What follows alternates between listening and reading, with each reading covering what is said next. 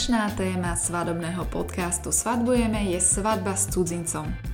Táto téma mi je blízka a teda okrem nadupaných užitočných informácií zo svadby s cudzincom ti budem vedieť vysvetliť, ako to reálne funguje v praxi.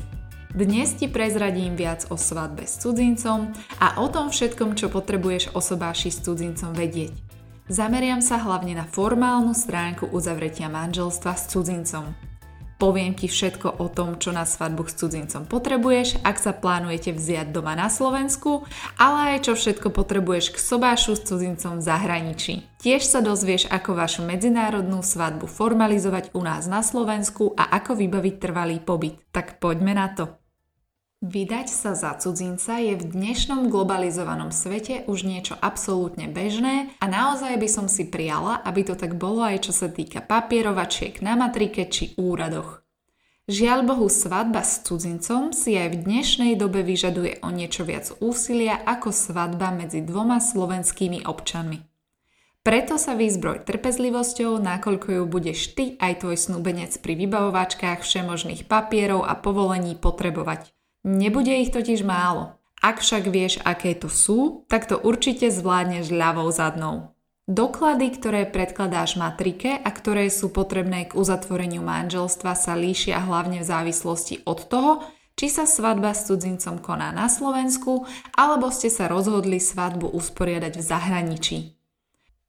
Odlišnosti v dokladoch potrebných uzavretiu manželstva s cudzincom vyplývajú už zo samotnej podstaty vášho rozhodnutia, kde sa plánujete zobrať. Ak na Slovensku, tak matrike predkladáte doklady, ktoré preukazujú tvoju alebo snúbencovú spôsobilosť na uzavretie manželstva.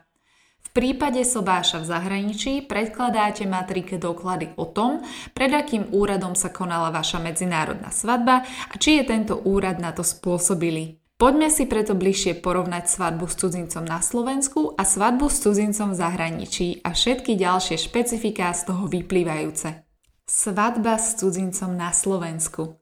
Ak je nevesta zo Slovenska, tak je veľká pravdepodobnosť, že sa svadba s cudzincom aj bude konať v krajine, z ktorej pochádza nevesta. Nie je to však nejaké železné pravidlo, ale skôr fakt, že svadbu plánuje väčšinou nevesta s jej rodinou. Nemám žiadne predsudky, ale ruku na srdce. Nevesty väčšinou chcú mať nad organizáciou väčšiu kontrolu a verím, že keď počúvaš tento podcast, tak si tiež jednou z nich. Čiže práve toto môže byť jeden z argumentov pre civilný sobáš na Slovensku. Medzi tie ďalšie patrí napríklad to, že svadba s cudzincom na Slovensku je ekonomicky výhodnejšia alebo logisticky jednoduchšia pre svadobných hostí. Nech už je tvoj dôvod na svadbu s cudzincom na Slovensku akýkoľvek, tak ti prezradím viac o tom, čo všetko potrebuješ na svadbu s cudzincom na matrike či v kostole. Čo sa týka civilnej svadby, Civilnému sobášu na úrade som sa venovala v predchádzajúcej epizóde svadobného podcastu, ktorej som rozoberala, ako civilný sobáš na Slovensku prebieha, kam by mali viesť tvoje prvé kroky, ak chceš civilný sobáš a ako to funguje s rezerváciou tvojho dátumu svadby na matrike. Nerada by som sa opakovala, preto ak ti to nie je jasné, tak šup šup na predchádzajúcu epizódu Svadbujeme, ktorej link dám do popisu epizódy. Každopádne, v dnešnej epizóde sa chcem venovať hlavne špecifikám civilnej svadby s cudzincom, ktorých je veru dosť.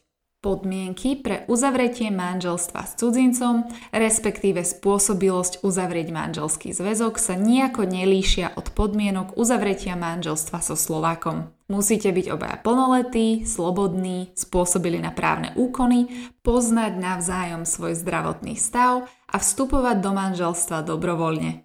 Problémy vám nebude robiť ani to, odkiaľ tvoj snúbenec či snúbenica pochádza. Nie si nejako limitovaná tým, že by si si nemohla zobrať cudzinca z akejkoľvek krajiny. Takýto level diskriminácie, chvála Bohu, na Slovensku nemáme. Takže sa nebojte a hľadajte partnerov vo vodách všetkých krajín sveta.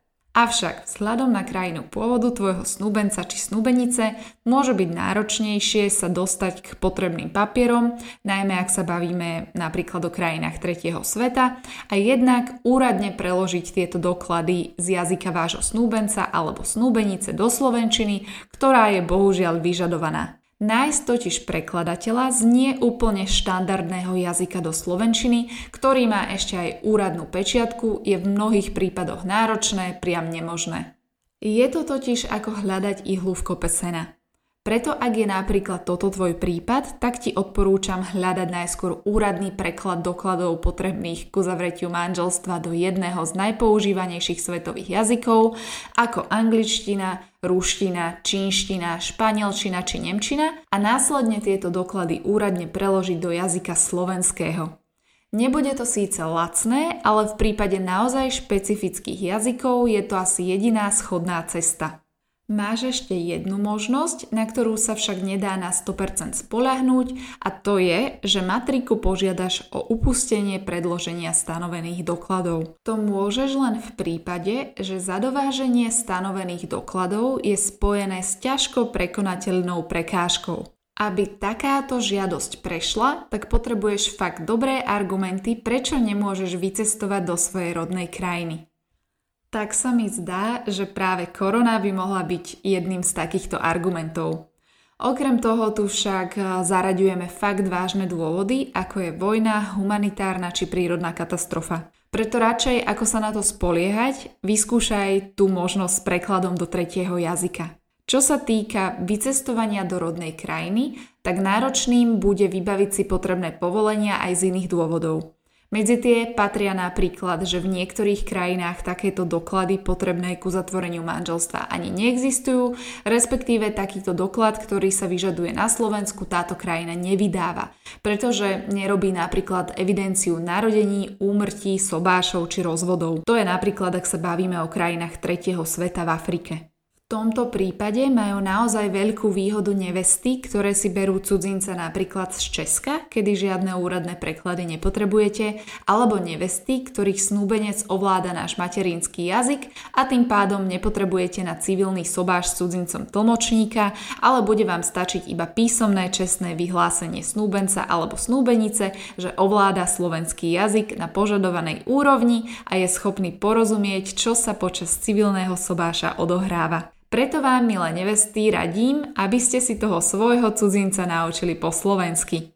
To samozrejme berte s humorom. Keďže sme na náš medzinárodný civilný sobáš na úrade takéto čestné prehlásenie potrebovali, tak vám, milé nevesty, opäť zjednoduším život, pretože ho nájdete na linku na stiahnutie v popise dnešnej epizódy alebo na stránke www.svadbujeme.com lomítko blog v opačnom prípade si zabezpečte tlmočníka, lebo to bude matrika na civilný sobáš od teba vyžadovať.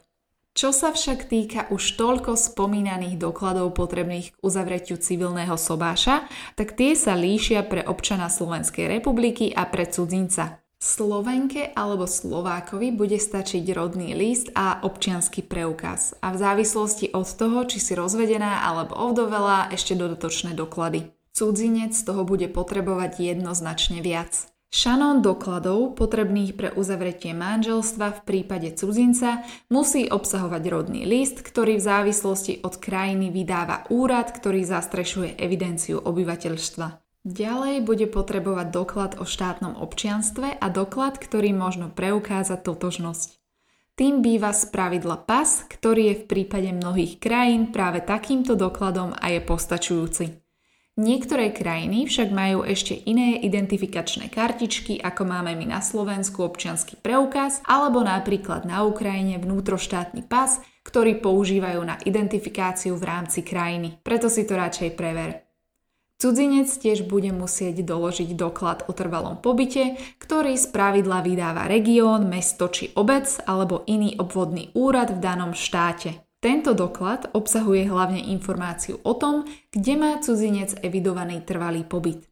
Tento doklad si rovno vyžiadaj od úradu, ktorý ho vydáva dvakrát, pretože sa vám ešte rozhodne zíde pri vybavovaní trvalého pobytu na cudzineckej polícii. Najkomplikovanejším dokladom, ktorý musí cudzinec spravidla doložiť, je doklad o osobnom stave, čo v preklade znamená doklad, z ktorého je jasné, že je snúbenec alebo snúbenica vo svojom štáte evidovaný ako slobodný alebo slobodná. To znamená, že nemá teda vo svojej domovine ešte jednu ženu a deti. Prípadne ak ženu a deti už mal, tak musí byť riadne rozvedený, respektíve ovdovelý.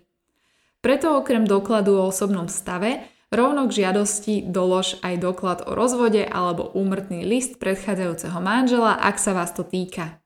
Toto môže byť dosť triky, pretože v každej krajine to eviduje iný úrad, ak to vôbec eviduje, takže budete musieť viac pátrať. Možno to má na starosti matrika, register obyvateľstva či okresný alebo nejaký miestny súd. V tom prípade googli v jazyku tvojho nastávajúceho a určite nájdeš to, čo hľadáš. Rozhodne si však daj pozor na to, že tento doklad nesmie byť starší ako 6 mesiacov ku dňu podania na matričný úrad. Na čo si tiež musíš dať veľký pozor je to, že všetky doklady potrebné k uzavretiu manželstva, ktoré sa predkladajú matrike, musia byť úradne preložené. Vizuálne úradne preložené preklady rozlíšiš tak, že sú zapečatené, respektíve prešité takou červeno-modrou niťou a majú pripnutú poslednú strál, stranu a doložkou a pečiatkou od prekladateľa a to nie je všetko. Úradný prekladateľ musí mať pečiatku na to, že splňa predpoklady, ktoré stanoví Slovenská republika na výkon prekladateľskej činnosti.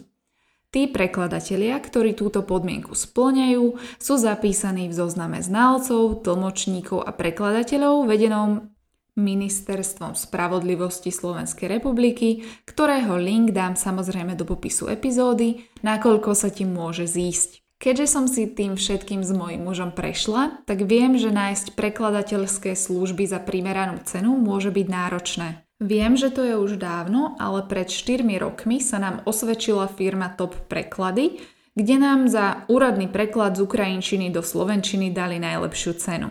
Nebojte sa, nie je to reklama, bolo to už naozaj dávno, takže sa to mohlo zmeniť a prehľad o iných jazykoch nemám, ale mali naozaj skutočne veľký výber jazykov preto oslov viacero prekladateľských firiem. Dá sa to jednoducho online alebo cez mail a požiadaj jeho cenovú ponuku a hlavne nezabudni uviesť, z akého do akého jazyka sa prekladá a priložiť všetky dokumenty na preklad. Na základe týchto informácií ti pripravia cenu za preklad. Ponuky potom navzájom porovnaj, zameraj sa hlavne na cenu za normostranu.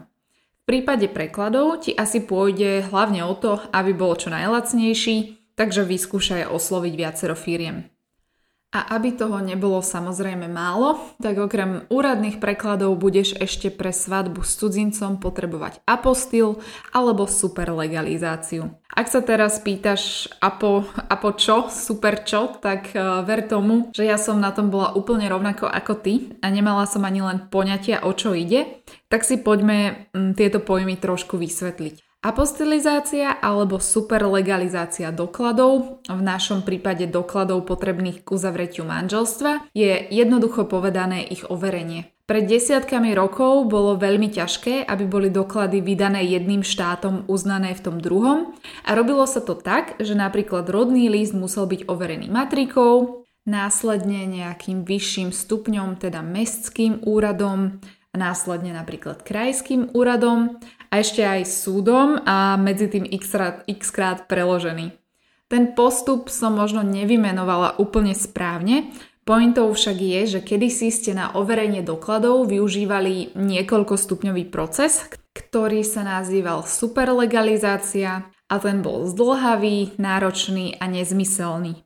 A tak preto sa štáty v roku 1961 v Hágu dohodli, že superlegalizácia je blbosť a poďme teda ľuďom zjednodušiť život a vymysleli apostil. Apostil je vlastne overenie podpisu a pečiatky, ktorý nahrádza ten niekoľkostupňový proces superlegalizácie. Nemala som v záujme vám vysvetľovať takto históriu a nejaké dohody a roky, ale prečo vám to vlastne hovorím? V zásade preto, lebo ak je váš snúbenec z niektorých z krajín, ktoré uznávajú tento hákský dohovor, ktoré nájdete samozrejme v popise epizódy alebo na svadbujeme.com, tak to máte jednoduchšie, pretože len zbehnete len v úvodzovkách zbehnete na úrad, ktorý overuje doklady potrebné k uzavretiu manželstva a necháte si overiť pečiatky a podpisy týchto dokladov. Avšak, ak je váš snúbenec z inej krajiny, respektíve ak je váš snúbenec nie je z krajiny, e, ktorej stačí apostil, tak ma to veľmi mrzí, lebo si budete musieť prejsť super legalizáciou a to vôbec nie je žiadna zábava. Link na celý proces dávam samozrejme do popisu epizódy. Dobrá správa však je, že krajín, ktoré uznávajú apostil je veľmi veľa, tak je veľká šanca, že práve apostil bude stačiť. Takže držím palce. Ak však niekomu super legalizáciu treba, tak link samozrejme v popise epizódy. Čo sa týka svadby v kostole alebo religióznej svadby, tak tá môže byť výzvou. Veľkú výzvu pri svadbe s cudzincom môže zohrávať práve náboženstvo vášho snúbenca či snúbenice. Avšak na Slovensku sú vaše možnosti, čo sa týka svadby v kostole alebo religióznej svadby do veľkej miery limitované. S cudzincom sa totiž môžete zosobášiť iba pred orgánom registrovanej cirkvy alebo náboženskej spoločnosti. Tých je na Slovensku asi 20. Ich link dám samozrejme do popisu epizódy, ale na rovinu poviem, že tie registrované církvy sú konzervatívne a patria sem napríklad katolíci, evanielici či grekokatolíci, ale nejaké náboženstva typu islam či buddhizmus by ste tu hľadali márne. Čiže ak sa s vašim snúbencom či snúbenicou, ktorý je nejakého iného vierovýznania, ako napríklad islam či buddhizmus, tak na Slovensku bohužiaľ máte smolu, lebo vašu svadbu uh, Slovenská republika uzná len v prípade, že sa bude konať v tradičnej uznávanej cirkvi. Tým ste teda jednoznačne limitovaní a je dôležité to povedať hneď takto na úvod. Čo sa týka dokladov potrebných pre svadbu v kostole, tak tie sa od tých, ktoré potrebujete na matriku líšia len v tom, že žiadosť o uzavretie manželstva spolu s potvrdením o absolvovaní všetkých predpísaných cirkevných sviatostí zanesiete na faru a dohodnete sa na ďalšom postupe. Nakoľko ja osobne nie som veriaca, tak nechcem zachádzať do podrobností, čo sa týka cirkevných sviatostí, lebo to je téma sama o sebe a myslím si, že sú tu kompetentnejšie osoby, ktoré vám budú vedieť v tomto poradiť. Čo vám však viem povedať je, že je veľmi pravdepodobné, že ak ste už raz či viackrát rozvedení či rozvedená, tak na svadbu v kostole zabudnite, pretože tam neuznávajú rozvody. Takže to by bolo asi všetko o svadbe v kostole na Slovensku. A teraz si poďme povedať niečo viac o svadbe s cudzincom v zahraničí. Ak ste teda e, sa so snúbencom rozhodli zobrať v zahraničí, tak sa podmienky pre uzatvorenie manželstva budú riadiť zákonmi e, krajiny, v ktorej ste sa rozhodli vziať. Tie podmienky sa minimálne v rámci krajín Európskej únie nejako diametrálne nelíšia od tých, ktoré sa vyžadujú na Slovensku, ale samozrejme čo krajina, to nejaká odchýlka. Preto sa určite vopred informujte, čo všetko budete potrebovať. Ak však chceš vedieť, čo všetko budete potrebovať a chcete vašu zahraničnú svadbu legalizovať tu u nás na Slovensku, tak to už je iná reč. V tomto prípade sú podmienky jednoznačne dané. Takže počúvaj, čo budeš potrebovať prvom rade budeš potrebovať sobášny list vydaný krajinou, v ktorej ste sa zosobášili. Ten musí byť, ako sme si dnes už povedali, apostelizovaný alebo super legalizovaný a samozrejme aj úradne preložený do jazyka slovenského. To je asi to najzákladnejšie, čo budeš eh, k legalizácii vášho manželstva na Slovensku potrebovať. Ak si však na Slovensku alebo v zahraničí bola, bol rozvedený alebo rozvedená, alebo ovdovelý a ovdovela, tak budeš potrebovať aj doklady to preukazujúce. Ak sú tieto doklady v cudzom jazyku, tak apostil či superlegalizácia a úradný preklad je samozrejmosť. To platí v zásade pre všetky doklady vydané v inom ako slovenskom jazyku s výnimkou češtiny tejto veci ešte jeden malý tip, ktorý som zabudla zmieniť a to, že všetky doklady potrebné k uzavretiu manželstva, ale aj napríklad sobášny list, ak ste sa brali v zahraničí, si daj najskôr overiť apostelizáciou alebo superlegalizáciou a až následne preložiť pretože matrika ti doklady nemusí akceptovať, ak to spravíš naopak. Je totiž dôležité, aby bol úradne overený aj ten apostil a teraz späť k sobašnému listu a dokladom zo zahraničia. Keď tieto doklady máš k dispozícii overené a preložené, tak máš dve možnosti, kam ich podať. Ak si stále v zahraničí, tak navštív zastupiteľský úrad Slovenskej republiky, čo je vlastne slovenský konzulát a požiadaš o zápis tvojej svadby s cudzincom do osobitnej matriky, alebo ak si na Slovensku, tak to isté môžeš požiadať matričný úrad v mieste tvojho trvalého pobytu. Cieľom zápisu do osobitnej matriky je to, aby vám ministerstvo vnútra vydalo sobášny list. Sobášny list je vlastne dokladom o tom, že vaše manželstvo, ktoré ste uzavreli v zahraničí, je legálne aj na Slovensku a to by malo byť vašim cieľom. Čiže čo sa ešte týka sobášneho listu, tak ten budete rozhodne potrebovať, ak plánujete pre vášho manžela alebo manželku požiadať cudzineckú políciu o trvalý pobyt. Ten sa po žiadosti automaticky udeluje na 5 rokov a nazýva sa trvalý pobyt za účelom zlúčenia rodiny, ktorý dáva tvojmu manželovi v zásade rovnaké práva ako tebe, rodenej Slovenke, možno s výnimkou toho, že nemôže voliť. Vybavovanie trvalého pobytu je asi témou samo o sebe, nakoľko je to podobne náročné ako vybavenie svadby s cudzincom, preto mi dajte vedieť, či by sa vám epizóda na takúto tému páčila a mali by ste o ňu záujem. Kontaktujte ma buď na mail martina.svadbujeme.com alebo podľa toho, kde podcast počúvaš či pozeráš, tak do komentárov.